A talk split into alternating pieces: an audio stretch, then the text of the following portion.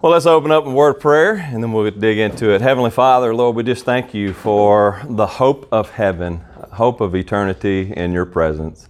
And so, Lord, tonight we just come with anticipation to uh, see what your word tells us about eternal heaven, where we will spend all of, of eternity with you. So, Lord, just open our eyes to see tonight. Help us to uh, imagine where imagination is, is needed.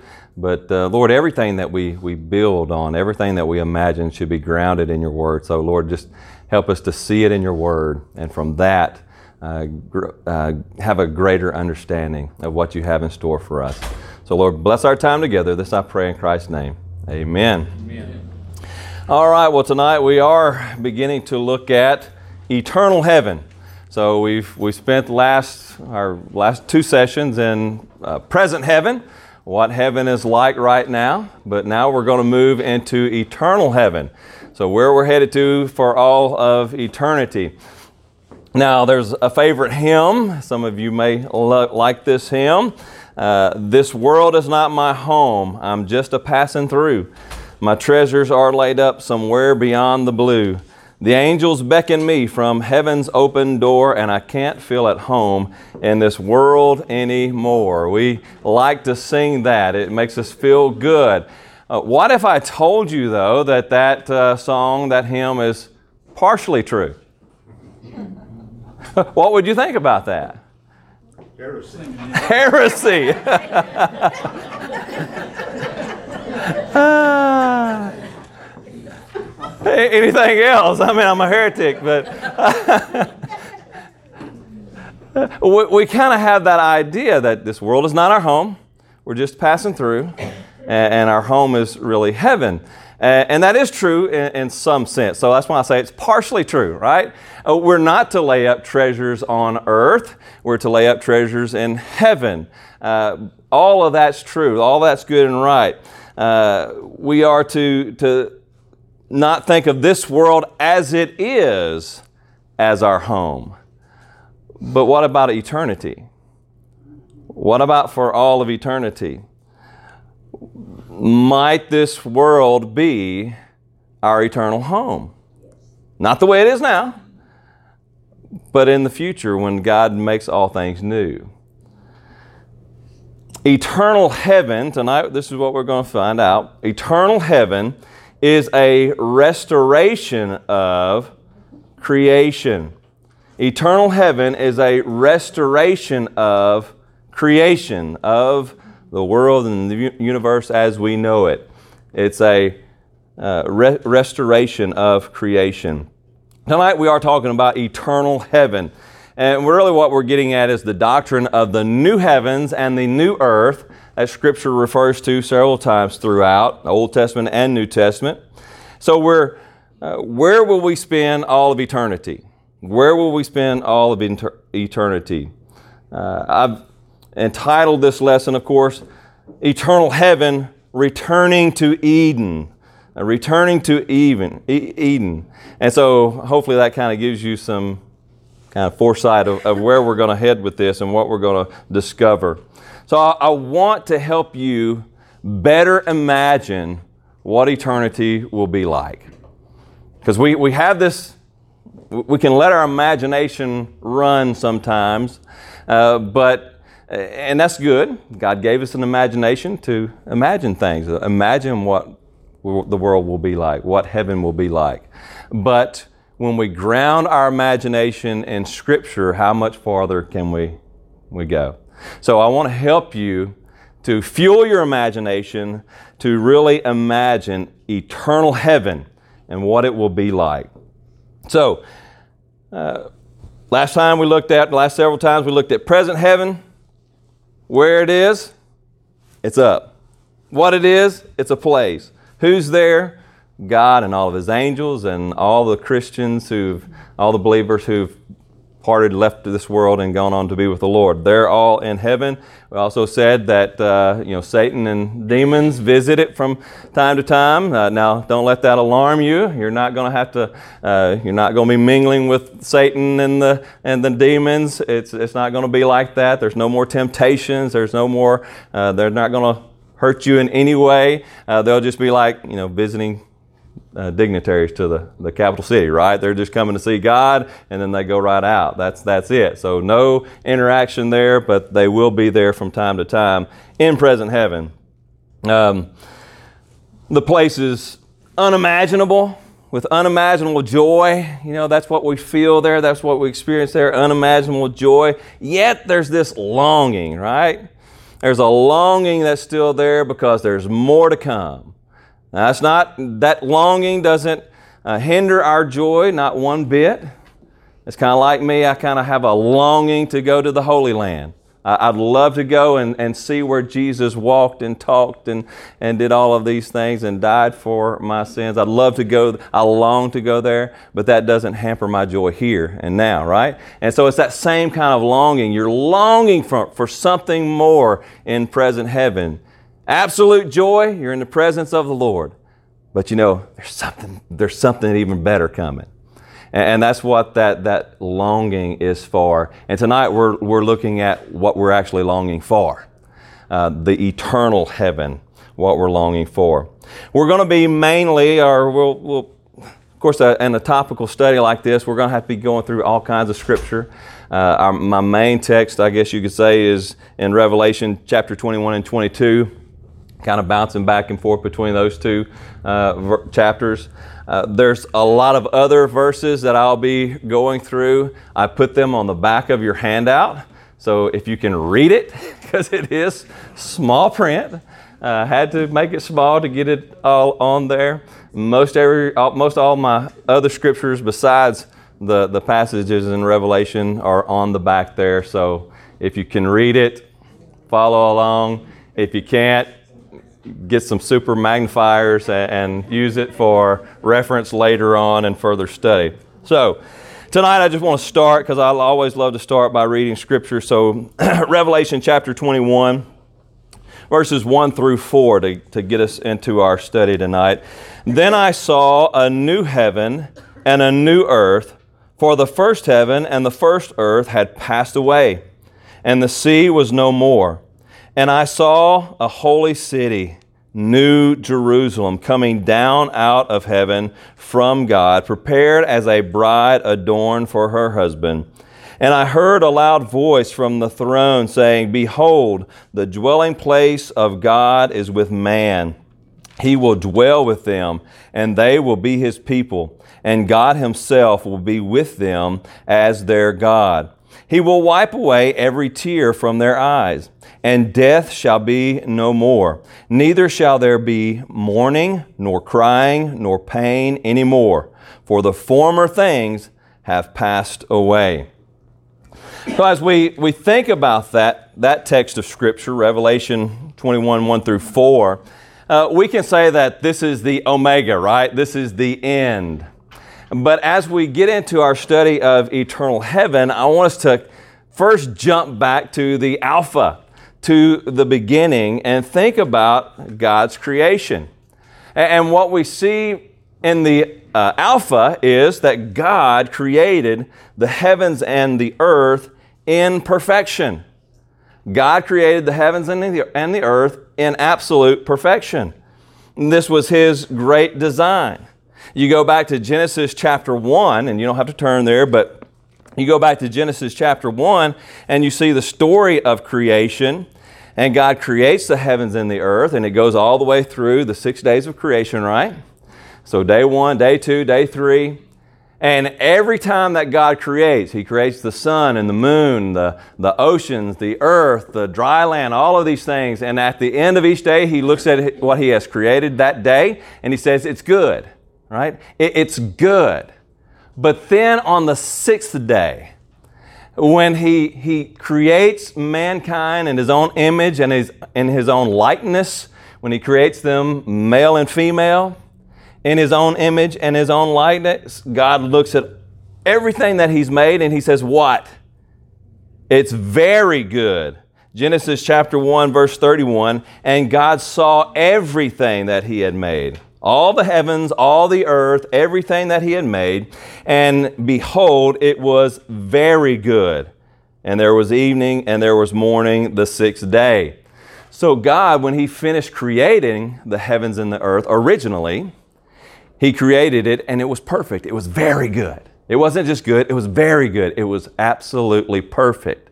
This is what God's design for the heavens and the earth was to be absolutely perfect, with mankind having dominion over the earth. And so it was very good. Now, what happened? Sin came into the world, right? And so when sin came into the world, creation was corrupted by sin. It's Adam and Eve who, who uh, took, partook of the forbidden fruit. They disobeyed God. Instead of following the Word of God, they followed the temptation of Satan and they partook of the forbidden fruit. And sin came in the world, and death through sin, and all died because all sinned, Romans tells us. Right? So sin came into the world and it corrupted God's perfect creation. God created it perfect. There was no death, there was no decay, there was none of that stuff. But mankind allowed sin to come in because mankind had dominion, right? The mankind had dominion, and he was given the choice: you can follow God or you can follow your own way. And man decided, well, I think I'm going to follow my own way, and they allowed sin to come in and corrupt, to taint God's perfect creation. So, because of sin, death came into the world. Because of sin, decay came into the world. Because of sin, sickness came into the world. God was, didn't intend it for it to be corrupted. He allowed it to be corrupted. God's intention was for it to be very good, for it to be perfect. Sin came in and corrupted creation. Furthermore, sin, uh, through sin, creation was subjected to futility. It was subjected to futility. this is not on your handout because I just decided at the last minute to read this, but I, I think it is important to, to see this. In Genesis chapter 3, after Adam sinned, God comes and confronts Adam and Eve and the serpent. Genesis chapter 3, starting in verse 14, says, The Lord said to the serpent, Because you have done this, Cursed are you above all livestock and above all beasts of the field. On your belly you shall go, and dust you shall eat at all the days of your life. I will put enmity between you and the woman, and between your offspring and her offspring. He shall bruise your head, casting that fatal blow, and you shall bruise his heel. Of course, we know that's the, uh, the first annunciation and the announcement of the gospel, right?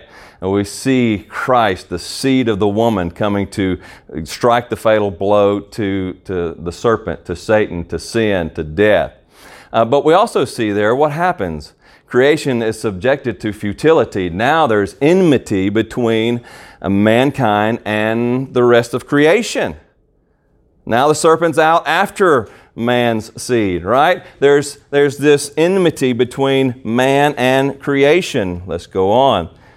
To the woman, he said, I will surely multiply your pain and childbearing. In pain you shall bring forth children. Your desire shall be for your husband, and he shall rule over you. Another, uh, again, there's enmity in the household, in the family.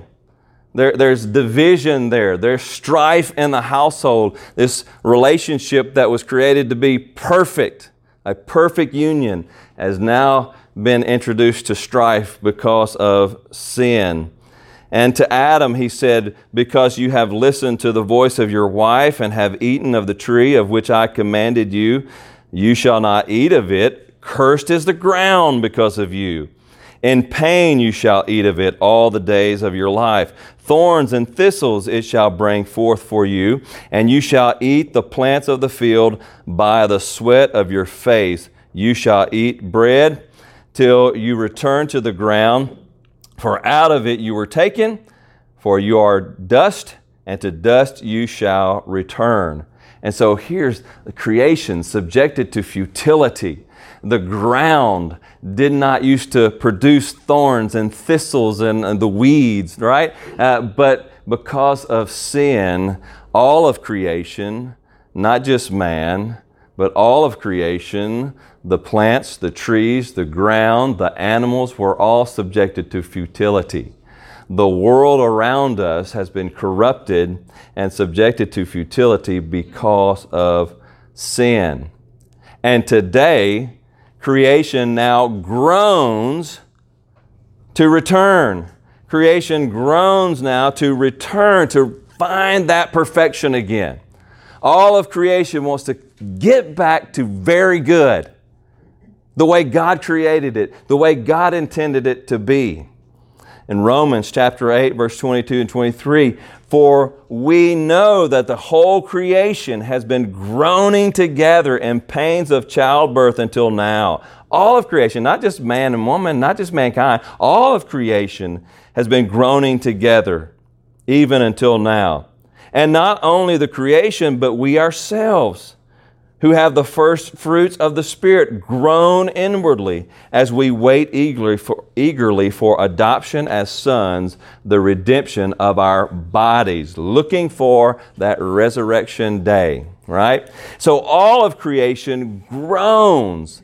All of creation the animals that we see out, the little squirrels as they're jumping around, they're groaning to return back to that perfect creation the trees that die around us and are, are decaying around us, they're groaning to get back to very good, God's perfect creation. So all of creation is longing for God's perfection again. So God created the heavens and the earth in perfection, and all creation now groans in hopeful expectation because God's plan is the restoration of the heavens and the earth. God's plan is the restoration of the heavens and the earth.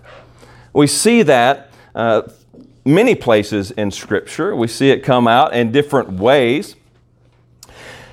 First of all, uh, we note in Scripture that God tells us that creation will be refined. His intention is to refine creation to refine creation. Uh, 2 Peter 3 10 through 13. But the day of the Lord will come like a thief, and then the heavens will pass away with a, a roar, and the heavenly bodies will be burned up and dissolved, and the earth and the works that are done on it will be exposed. Since all these things are thus to be dissolved, what sort of people ought you to be in lives of holiness and godliness, waiting for and hastening hastening the coming of the day of God, because of which the heavens will be set on fire and dissolved, and the heavenly bodies will melt as they burn. But according to his promise, we are waiting for new heavens and a new earth in which righteousness dwells. Now, when we think about that verse, and a lot, a lot of people will say this verse, well, that's why we, we can think about, you know, this, the heavens and the earth that we know it, they're just going to burn away. They're just not, they're, they're going to be done with. They're going to go away. There's no, they're going to be no more. Well, is that really what he's saying in this text? Is that really all that fire is good for? Right? It, it, fire is to purify, absolutely. When we think about fire, fire is meant to purify. Contrast that with our verse that we just read. All of creation waits with eager longing for the revealing of the sons, sons of God. For the creation was subjected to futility, not willingly, but because of him who subjected, subjected it, in hope that the creation itself will be set free from its bondage to corruption and obtain the freedom of the glory of the children of God. Now, this creation groaning to be completely destroyed? No. That wouldn't seem to be very logical, would it? Uh, the trees are not groaning to be completely destroyed. The, the ground is not groaning to be completely destroyed, but they are groaning to be refined. To have all the sinful things, all the, all the traces of sin that are in the world, that's what's going to be burned up. Yes, it's going to be a purifying fire. God is a consuming fire, and His fire is going to come out on the earth. It's going to run through the heavens to purify the heavens and the earth. Think about my, my rings here. I have my wedding ring and my Marine Corps ring. Now, those rings are, uh, believe it or not, they're not pure gold, right? Uh, those are not pure gold. Both of these rings are 10 karat gold. Now, 10 karat means that they're 41.7% gold. Less than 50% of these rings are gold, right? Uh, if you have a 14 karat gold ring, that means 58.5% of the ring or whatever you have is gold. 24 karat gold is 99.95% gold. And, and, so we don't really have anything that's pure gold. Uh, but when, if you want to purify gold, if I wanted to extract all the gold in these two rings and, and just have some pure gold, what would I do? I would melt it. I would put it in the fire. I would put it in the fire. I would do that to refine it, to, to get out all of the, the dirty elements, all the, the cheap metal that's in it. I'd, I'd want to melt it away so that all that I'm left with is the pure gold. And so when Scripture talks about God sending his fire out to dissolve heaven and earth, what he's talking about is dissolving away all the, uh, all the traces of sin that are here and in heaven. Uh, we have to, all of it has to be refined. Every, every, every sign of sin must be destroyed. Every sign of sin must burn away. It's going to be refined. God's going to take care of that. So, yes, when we look out at our at creation and we see all these fancy houses that we tend to, to idolize, when we see vehicles that we tend to idolize, when we see the material things of this world that we tend to idolize and put over God and our family and all of these things, yes, all those things are going to be burned up. They're going to melt away. But that doesn't mean all of creation is going to be burned up and this old world, this celestial ball which God created in the beginning, is going to be no more. No, this is going to be the place. Earth is going to remain, but it will be purified. It will be refined by God's fire.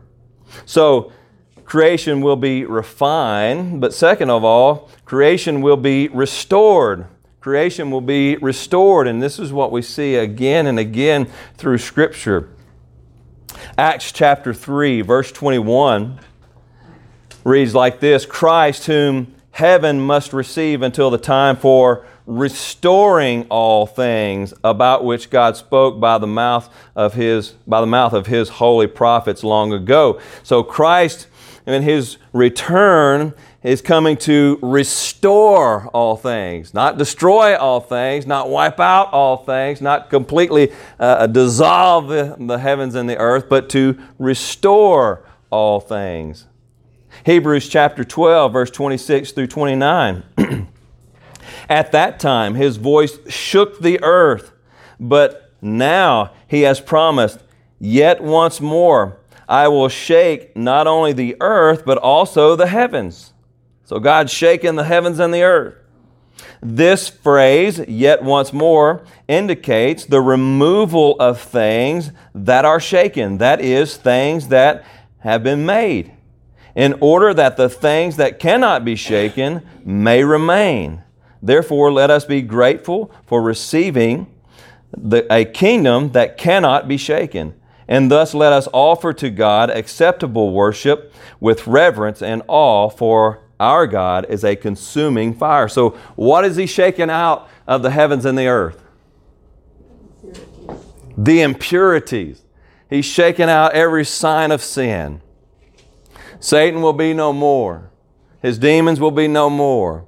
Sinful humanity will be no more. All of the things that we idolize will be no more. All of the impurities will be shaken out and cast into hell. But what is pure and holy, that is what will remain. Revelation 21 5.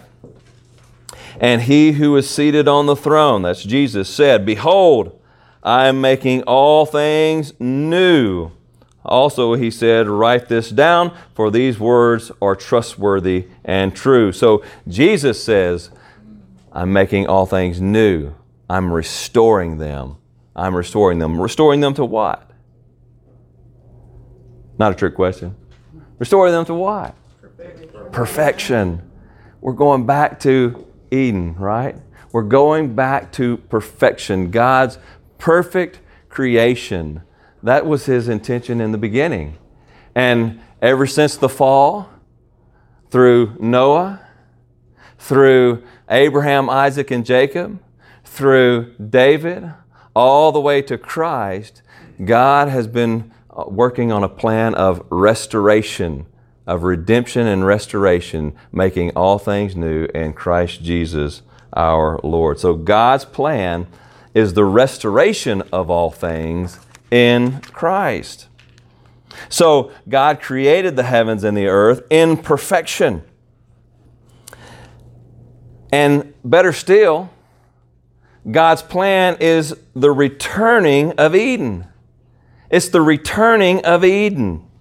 Man, I love this. When you begin to look at Genesis and the Garden of Eden, and then looking at Revelation chapter 21, 22, oh, you really begin to see this. This picture really becomes evident pre fall, Genesis chapter 2, verse 8 through 10. Before the fall, here's what is said And the Lord God planted a garden in Eden in the east, and there he put a man. Uh, there he put the man, put Adam, whom he had formed, and out of the ground the Lord made to spring up every tree that is planted, uh, excuse me, every tree that is pleasant to the sight and good for food. The tree of life was in the midst of the garden, and the tree of the, of the knowledge of good and evil. A river flowed out of Eden to water the garden, and there it divided and became four rivers. So that's pre fall. Pre fall, God puts Adam and Eve in the garden and he plants the tree of life, and there's this river of life ro- rolling out of the garden to, to feed, to hydrate the rest of creation. Post fall, what takes place? Genesis chapter 3, verse 22 24. Then the Lord God said, Behold, the man has become like one of us in knowing good and evil. Now, lest he reach out his hand and take also of the tree of life and eat and live forever. Therefore, the Lord sent him out from the Garden of Eden to work the ground from which he was taken. He drove out the man, and at the east of the Garden of Eden, he placed the cherubim and a flaming sword that turned every way to guard the way to the tree of life. that's what took place in the beginning. That was the Alpha. There was the tree of life and the river of life flowing in Eden. Sin came in the world, and God said, Out. Get out of here. And He took away Eden. No longer is man allowed to go into Eden. But then, Revelation chapter 21, verse 4. Then I saw a new heaven and a new earth, for the first heaven and the first earth had passed away, and the sea was no more. And I saw the holy city, New Jerusalem, coming down out of heaven from God. Notice that. I saw the holy city, New Jerusalem, coming down out, coming down out of heaven from God, prepared as a bride adorned for her husband. And I heard a loud voice from the throne saying, Behold, the dwelling place of God is with man. He will dwell with them, and they will be his people. And God himself will be with them as their God. He will wipe away every tear from their eye, and death shall be no more. Neither shall there be mourning, nor crying, nor pain any more, for the former things have passed away. Isn't this wonderful?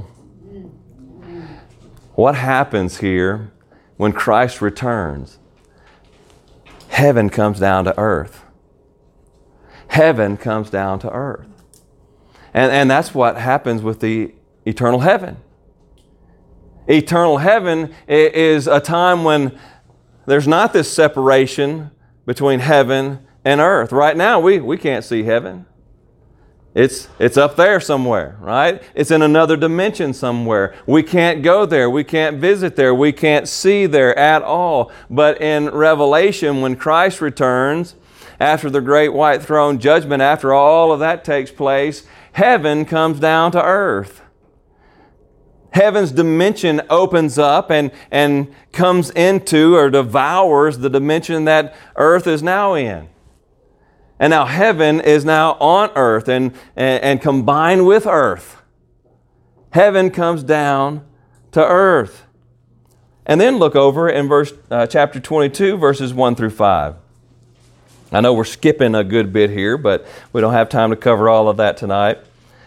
Chapter 22, verses 1 through 5. Notice what he says there. Then the angel showed me the river of life, uh, the river of the water of life bright as crystal, flowing from the throne of God and of the Lamb through the middle of the streets of the city. Also, on either side of the river, the tree of life with its 12 kinds of fruit, yielding its fruit each month. The leaves of the tree were for the healing of the nations. No longer will there be anything accursed but the throne of God and of the Lamb will be in it, and his servants will worship him. They will see his face, and his name will be on their forehead, and night will be no more. They will need no light of lamp or sun, for the Lord will be their light, and they will reign forever and ever.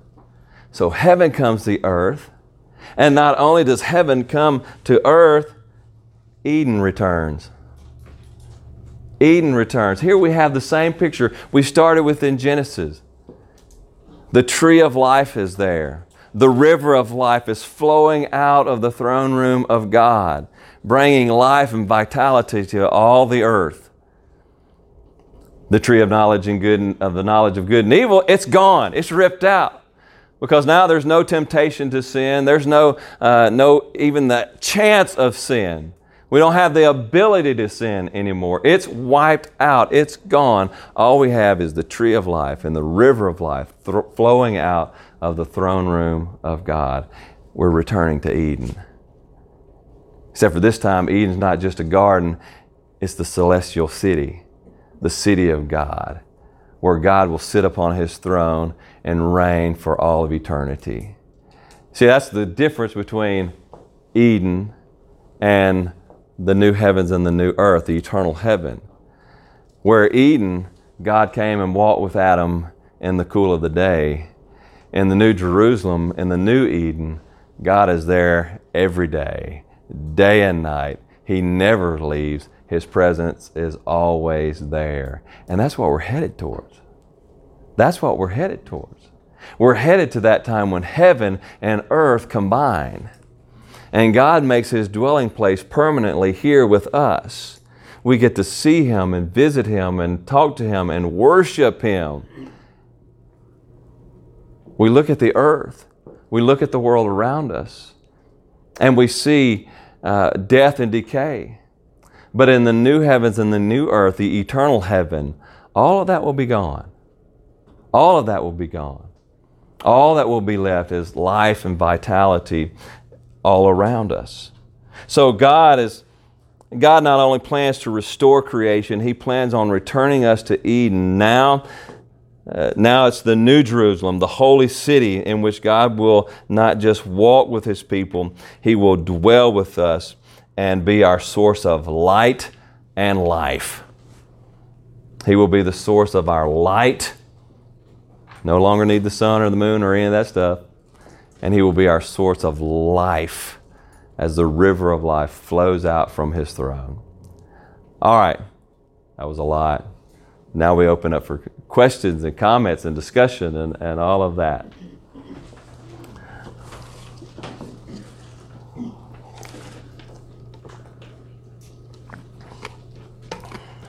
I think I missed the time whenever you talked about the cloud of witnesses. Have you got, I know this is not, this is off the subject. But I've been, that, I just been wanting to know what really is, what, about the cloud of witnesses? The cloud of witnesses? Yeah. Yeah, that's a different study. I know. Are we gonna have that? Are you gonna ever answer that? We, we can have that uh, at a later time. Okay. Yeah. All right. I'll wait. I, I, I'm not going to try dig into that one tonight, but uh, yeah, we can Okay, good. we, we can have a different study sometime and, and talk more about what takes place in Revelation uh, if we want to do that. So So evidently, creation as we know it is definitely going to be changed when he says there will be no seas. There's no longer any sea. That's kind of sad. And, you know, so evidently what we're we know right here, yeah, it is going to be different if we're not going to have the water, the seas. well, yeah, and let's talk about that. And I, I'm glad you brought that up because I, I wanted to talk about that, Okay. uh, and so that's good that you brought that up. And so the question is, how different will it be? Because Scripture says there will be no more seas. Uh, and so, will there not be any sea? Will there not be? Well, we know there's going to be water because the river of life is flowing out of the throne of God. So, when we look at the, the book of Revelation, you have to always remember that Re- Revelation has a lot of imagery, right? It's apocalyptic literature. It's not so. It's not always meant to be taken so literal. A lot of people try to really try to push the literal uh, aspect on the book of Revelation, and you can't do that. That's not its type. That's not the kind of, of genre of literature that it is. It has imagery, lots and lots of imagery. So you have to understand what the imagery is to really grasp what the, the book is saying. Uh, when you talk about the seas in Scripture, and, and this goes back to other uh, apocalyptic type writings, even in Scripture. So you, you go back to the book of Daniel. And the book of Daniel, he talks about the four creatures that come up out of the sea. Uh, and of course, those four creatures were, uh, let's see, it was Babylon, the Medo Persian Empire, uh, the Grecian Empire, and then the Roman Empire. These are those great and mighty uh, empires that came up out of the sea. Now, did they come up out of the sea? No, they came out of the chaos of humanity.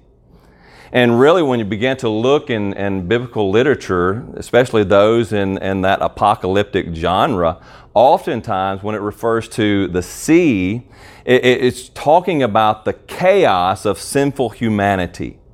Uh, that's, that's where we are, right? God made everything perfect, and we made everything chaotic. We, made, we brought in the madness, right? It, it's chaos. And so these empires, rose out of the chaos uh, to take control and to come into power. And I think, now this is me thinking, this is my interpretation of the text there in, in Revelation, when it says the seas will be no more, I don't think it's literal that all the oceans are going to be gone. Uh, because we do know, because he goes on to say, the river of life is there.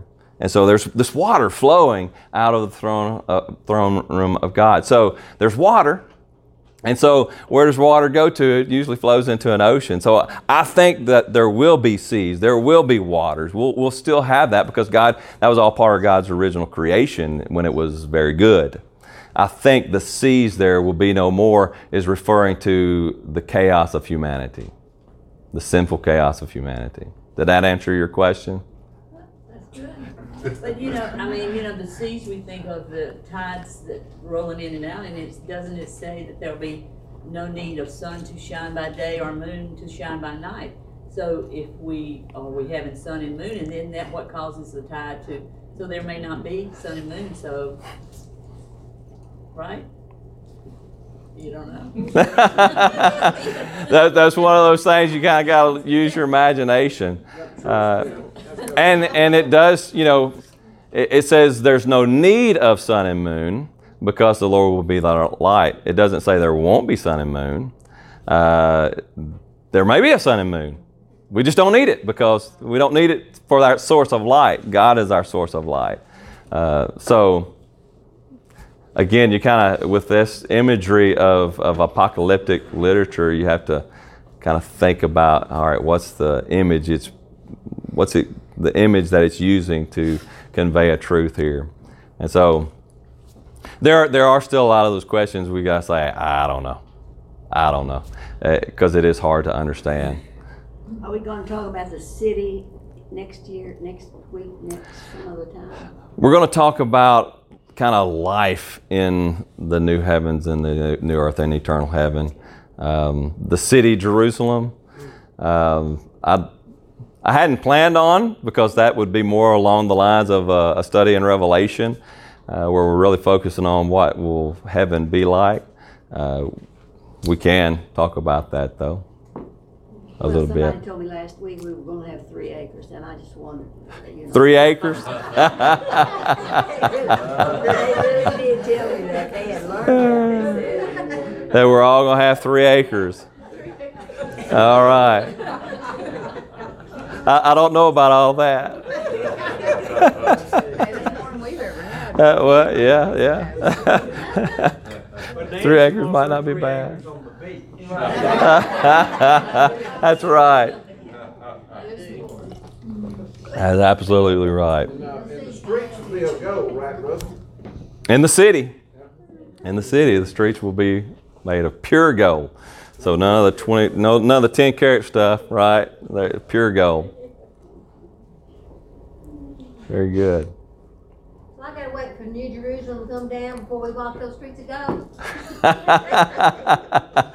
well, if you if we go on to the Lord before He returns, uh, we'll get to see them as spiritual beings in the present heaven. Yeah, it, it, it's all up in the present heaven right now, uh, and it will come down. Which really, when you start looking at the New Jerusalem, uh, it's really imaging the church, right? It's the New Jerusalem adorned like a bride for her bridegroom. And uh, I think there will be a city, but I'm not saying there won't be a city, but I think really the emphasis in Revelation is not so much that it's a city, it's the church. It's God's bride coming down to have dominion over the earth. So, Didn't it, didn't the New Jerusalem described as having, uh, uh, uh, 12 gates and well, no, uh, uh, uh, you know, physical limitations, like, uh, hundred and forty-four square miles, I mean, no, uh, uh, miles with, uh. yeah, there are the cube, uh-huh. there are the cube the the and you look at the measurements because they he measures it all out and even there in, in Revelation he measures it all out and, and it's perfection, right? Right, So what does what are, what do these perfect numbers tell us? It's perfectly complete. It's perfect in God's according to His plan. but you're saying So- it's not a physical dimension. Uh, It may be, it may be, but I think the I think it symbolizes something far more than the dimension. Right, the New Jerusalem is different uh, than, uh, heaven. It's part of. It's it's heaven coming down to earth, and so it, it's part of the new heavens and the new earth. It's not it completely. Not I don't think it's it completely. Uh, I think there's stuff that exists outside the New Jerusalem. See what I'm saying? It's the capital city. I mean, you, you think about it. Here- here's the thing, right? Because our, yeah, our minds can't comprehend it. But we tend to focus on. he- He's telling. He's talking about the bride coming down, the New Jerusalem, the bride adorned for her husband, coming down to heaven, and we're focused right there. But we forget there's a whole earth here. A- And God's intention was to be fruitful and multiply in the beginning. Now, there won't be any need to be fruitful anymore because God's plan is complete. The number is complete, it's perfect according to the will of God. That's why, and we'll talk about this next week. I don't want to get into too much, but uh, that's why husbands and wives we won't have our relationships defined as husband and wife anymore. Uh, we won't be we won't marry or be given in marriage. We will have relationships with our husbands and our wives, our spouses, but our relationship will be far different because uh, this is this is the complete plan, right? There's no need to be fruitful and multiply, but the the the, the uh, command to go have dominion is still there. It's still present, and Scripture tells us that uh, we will rule with Christ, and I think that's part of the rewards that we're going to get to not next Sunday, but the next time that we're together, right? When we're talking about rewards, uh, it's having rule, it's having dominion over places, that, or at least some of it is. So uh, when we, the thing is, we don't want to get so focused in on the New Jerusalem. That's it, because it, even if you measured out those dimensions and think about all the Christians uh, from Adam and Eve to us today, uh, we would over, overfill New Jerusalem.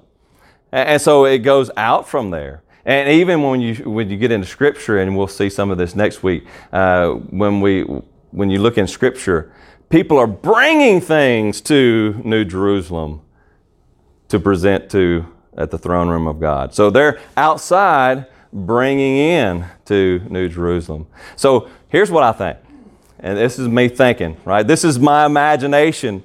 The scripture has given us the groundwork, it's laid the foundation.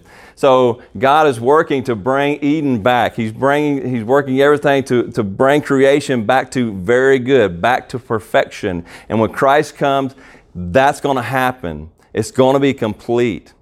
And so everything that we look around us, if you want to imagine heaven, if you want to imagine eternal heaven, the new heavens and the new earth, walk outside. Look around. Imagine the world as you know it today without sin, without corruption, without idolatry, without death, without decay.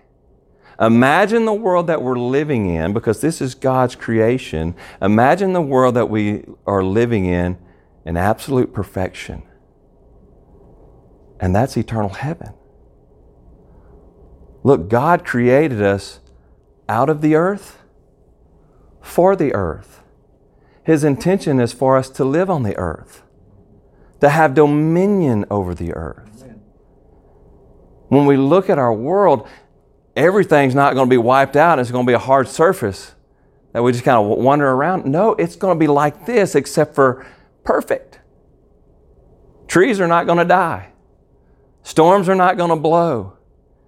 There's no more tornadoes. There's no more enmity between us and, and creation. When Adam walked with the creatures of the earth, he named them. He had a relationship with them in, in some way. He had dominion over them. Uh, they didn't bite him, they didn't try to eat him up, but they were friends, you could say.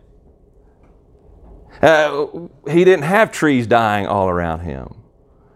Tornadoes didn't try to kill him. Right? All of those things gone. But God's perfect creation back on earth. That's eternal heaven. It's not some lofty, fly up, float in the clouds type of spiritual existence. No, it's a real existence. We got a body, a new resurrected body, to walk the earth, to work the earth to be productive in the earth. I'm getting into next week's a little bit. I'm sorry. But that's what we're looking at. So imagine the world as you know it without all the stains of sin.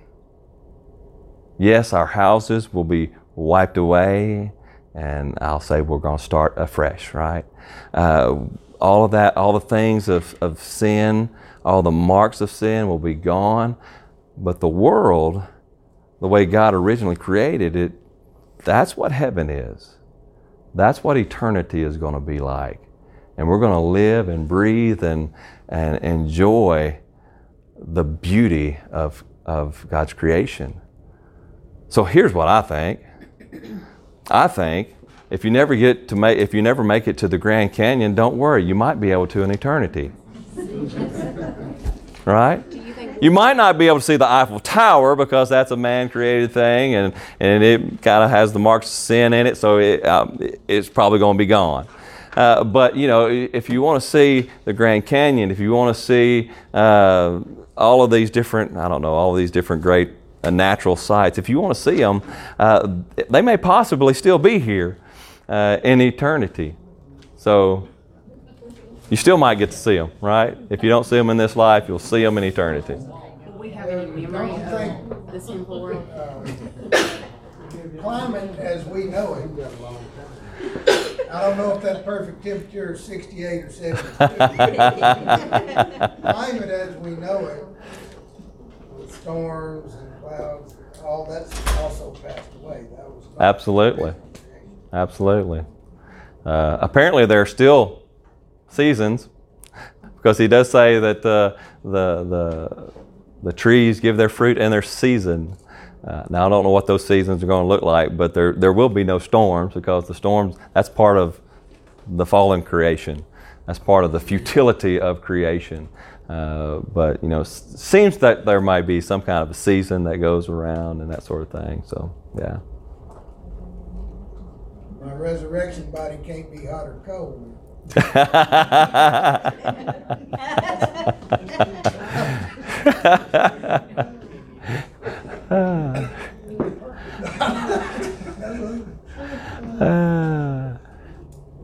Other thoughts, questions? What did you What did you ask, Well, yeah. When we're walking around in the new eternity, will we have any memory of the sinful world?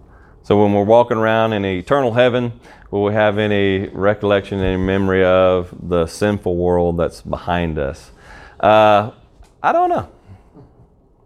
Uh, I think because I, I don't see anywhere where you know Moses and Elijah lost their memory because they went to heaven.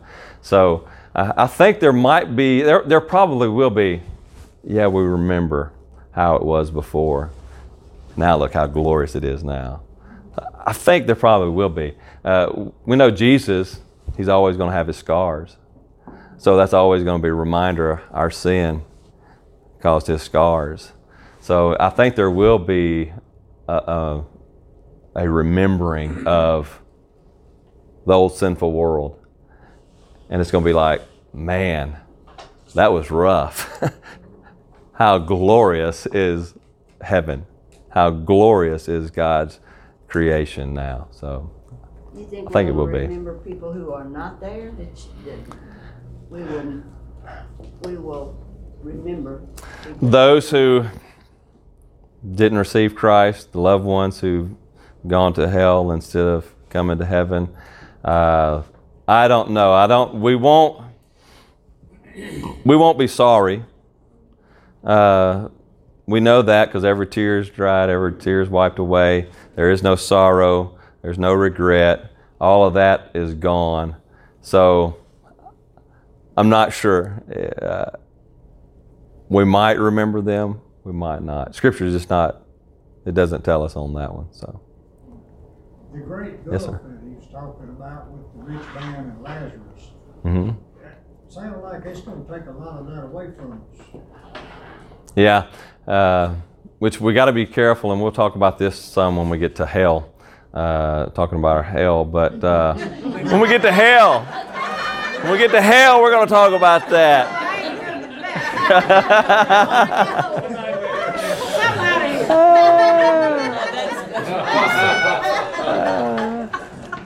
when we get to talking about talking about what hell will be like.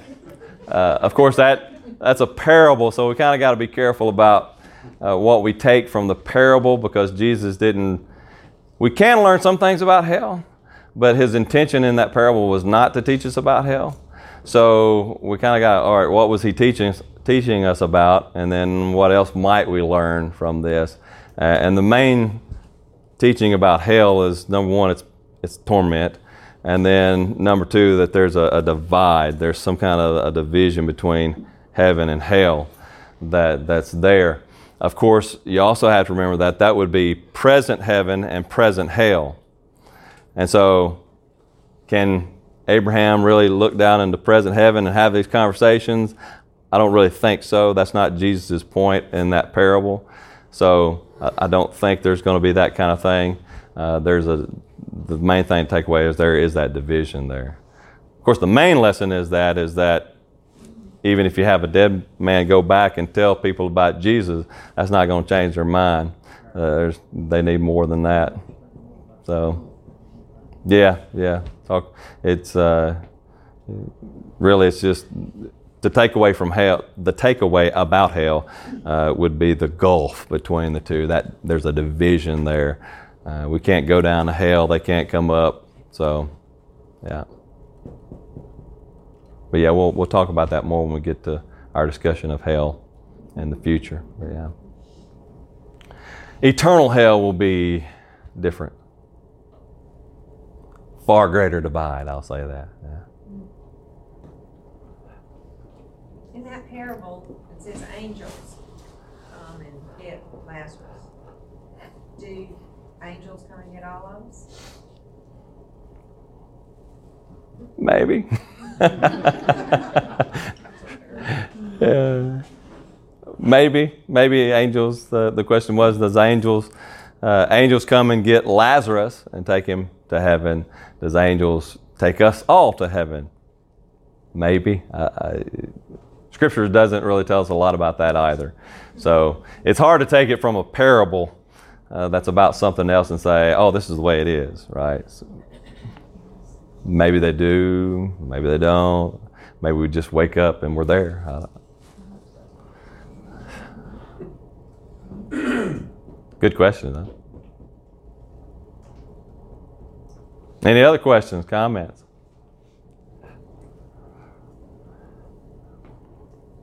All right, so when you imagine heaven, uh, don't focus in on the description of New Jerusalem and say, oh, that's just it right there.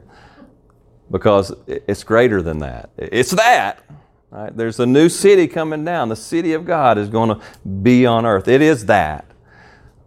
But we got the rest of the world to think about too. All of the earth is part of eternal heaven. And I think we're going to spread out over the earth and we're going to get to visit other places and we're going to work and we're going to do and and just like God first intended, originally intended for us. Look at creation and think of the world today without death, without decay, without the stain of sin, and you're going to get real close to what eternal heaven is going to be like. And I don't know, that fuels me, right? I'm fueled. I long for it even more. Come, Lord Jesus, come. I want to see that day. Amen. All right, well, let's pray and, we'll get out of here. Heavenly Father, Lord, we just thank you for this vision of heaven that you give us in your word. And Lord, we know that uh, in so many ways we are still limited. Lord, we, we have your word. We can ground what we, uh, our imagination in your word. But Lord, there comes a times we kind of got to, we just have to use our imagination the best we can. And Lord, we pray that we be uh, faithful not to step outside of your word in that. But Lord, I pray that you would give us a vision of eternity that our hearts may long for, just like all creation longs to see your perfect creation again. Lord, give us a vision of eternity that causes us to long, to groan for your return. And when you make all things new. Oh Lord, may we say every day with the Apostle John, Come, Lord Jesus, come. Come, Lord Jesus, come. Now, Lord, we know that in this world today there are so many who do not know you. The scripture even tells us that you won't return until every person that you've determined to call into your kingdom comes into your kingdom. So, Lord, we know there's lost people out there. We know they're all around us. And Lord, we know that we need to speak truth into their life. We need to tell them the gospel of Jesus Christ, the good news of Jesus Christ. So, Lord, as we envision heaven, let us long to see our loved ones, our friends, our neighbors, our co workers, the people around us. Let us long to see them in your glorious heaven. and be inspired to, to take the gospel to them. So, Lord, let us be a witness every day of your glory and of your good news in Jesus Christ. This I pray in Christ's name. Amen. Amen. All right. Thank you all.